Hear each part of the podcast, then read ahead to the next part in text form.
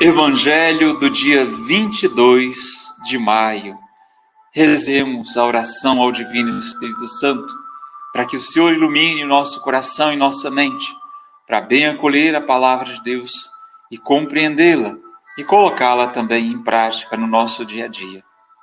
Vinde, Espírito Santo, enchei os corações dos vossos fiéis e acendei neles o fogo do vosso amor. Enviai o vosso Espírito, e tudo será criado, e renovareis a face da terra. Oremos. Ó Deus, que instruíste os corações dos vossos fiéis com a luz do Espírito Santo, fazei que apreciemos retamente todas as coisas, segundo o mesmo Espírito, e gozemos sempre da sua consolação. Por Cristo Senhor nosso. Amém. Vamos ouvir a palavra de Deus? Hoje nós vamos continuar o texto de ontem, o Evangelho de João, capítulo 20 e os versículos 20, capítulo 21, versículos 20 a 25. Naquele tempo, Pedro virou-se e viu atrás de si aquele outro discípulo que Jesus amava, o mesmo que se reclinara sobre o peito de Jesus durante a ceia e lhe perguntara: Senhor, quem é que te vai entregar? Quando Pedro viu aquele discípulo, perguntou a Jesus: Senhor, o que vai ser deste? Jesus respondeu: Se eu quero que ele permaneça até que eu venha, o que te importa isso? Tu segue-me. Então correu entre os discípulos a notícia de que aquele discípulo não morreria. Jesus não disse que ele não morreria, mas apenas: se eu quero que ele permaneça até que eu venha, que te importa? Este é o discípulo que dá testemunho dessas coisas e que as escreveu, e sabemos que o seu testemunho é verdadeiro. Jesus fez ainda muitas outras coisas, mas se fossem escritas todas, penso que não caberiam no mundo os livros que deveriam ser escritos. Palavra da salvação. Glória a vós, Senhor. Esse texto é continuação do que nós ouvimos ontem. E ontem você se lembra de Jesus perguntando a Pedro se ele o amava e Pedro confirmando que o amava. Jesus pergunta três vezes, três vezes. Pedro confirma que ama Jesus e Jesus o convida a segui-lo, a cuidar das suas ovelhas. Na continuação, Pedro vê o discípulo que Jesus amava, aquele mesmo da ceia, aquele que correu com Pedro para ver o túmulo vazio, aquele que estava aos pés da cruz, o discípulo que sentiu no seu coração um amor tão grande por Jesus que não o abandonou, que não o deixou só. Aquele mesmo discípulo que ao qual entregue a mãe de Jesus e que recebe a mãe de Jesus como a, a sua mãe. Esse mesmo discípulo que representa hoje aquele que ama Jesus, representa hoje nós que fazemos todo o esforço da nossa vida para amar a Jesus, para fazer a sua vontade. Mas concretamente, Pedro pergunta para Jesus o que vai ser daquele discípulo. E Jesus diz: O que te importa se eu quero que ele permaneça até que eu venha? E essa frase, Jesus, tem muitos significados. Em primeiro lugar, a vinda de Jesus como a, o começo da implantação do seu reino. O começo dos sinais, e o Evangelho de João fala desses sinais, do reino de Deus que começa a acontecer. E esse discípulo que é testemunha desses sinais, testemunha da presença de Jesus. Em segundo lugar, nós poderíamos pensar para um outro, de uma outra forma. Pensar que esse discípulo não é um discípulo, uma pessoa concreta, é, real, da qual Jesus está falando, mas é todo aquele que ouve a palavra de Jesus e a coloca em prática. Todo aquele que o ama tão profundamente que não o abandona. Todo aquele que se coloca do lado de Jesus a ponto de poder recostar a sua cabeça nos seus ombros, de perguntar a Jesus as coisas mais profundas e mais importantes da vida de Jesus e entregar a própria vida nas mãos de Jesus. É um protótipo de discípulo, modelo de discípulo. A gente poderia pensar dessa forma e imaginar que esse discípulo pode ser cada um de nós, quando nós, de fato, conseguimos viver como cristãos, como seguidores de Jesus Cristo. Então, esse tipo de discípulo vai viver até a vinda de Jesus. até o fim dos tempos, vai existir uma pessoa, vão existir pessoas que conseguem viver de fato o Evangelho de Jesus, vivê-lo concretamente e vivê-lo profundamente. Por outro lado, Jesus convida Pedro a se concentrar, e é algo que às vezes acontece conosco também. Nos dispersamos, nos preocupamos com a vida dos outros, não no sentido positivo, até pode ter uma capa positiva da, da nossa pergunta, do nosso interesse a respeito da vida dos outros, mas Jesus convida Pedro a, na sua vida espiritual e na sua vida de seguimento de Jesus, a concentrar-se em si mesmo, para não se desviar, para seguir Jesus.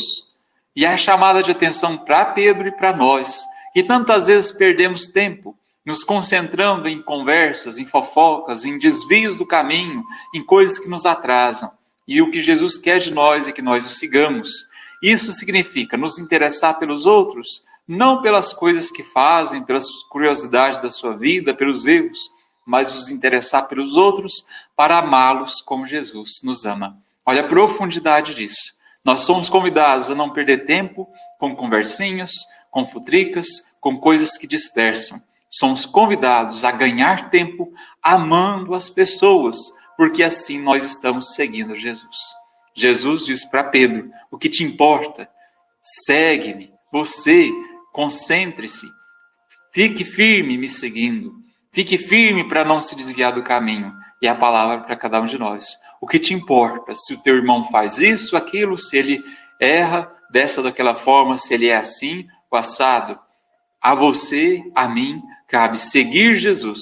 E seguir Jesus significa amar até esse irmão que nós não concordamos, que nós estamos é, curiosos a respeito da sua vida, ou que nós estamos falando mal. Passar a falar bem, a fazer o bem, não nos dispersar na nossa vida, no nosso segmento de Jesus. Que hoje nós possamos nos concentrar nesse segmento de Jesus, que não é algo fácil, né? Seguir Jesus concentrado no segmento é algo que exige muito de nós. Vamos então rezar essa oração após a leitura da palavra de Deus, pedindo ao Senhor que nos inspire nas nossas ações para realizar o que nós ouvimos da Sua palavra. Inspirai, ó Deus, as nossas ações e ajudai-nos a realizá-las, para que em vós comece e para vós termine tudo aquilo que fizermos. Por Cristo nosso Senhor. Amém. Rezemos a oração da sobriedade.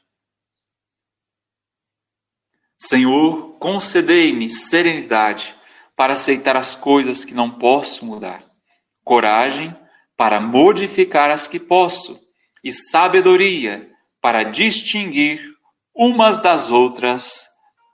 Amém. Evangelho do dia 22 de maio. Rezemos a oração ao Divino Espírito Santo, para que o Senhor ilumine nosso coração e nossa mente, para bem acolher a palavra de Deus e compreendê-la e colocá-la também em prática no nosso dia a dia. Vinde, Espírito Santo Enchei os corações dos vossos fiéis e acendei neles o fogo do vosso amor. Enviai o vosso Espírito e tudo será criado, e renovareis a face da terra. Oremos. Ó Deus, que instruíste os corações dos vossos fiéis com a luz do Espírito Santo, fazei que apreciemos retamente todas as coisas, segundo o mesmo Espírito e gozemos sempre da sua consolação. Por Cristo Senhor nosso. Amém. Vamos ouvir a palavra de Deus?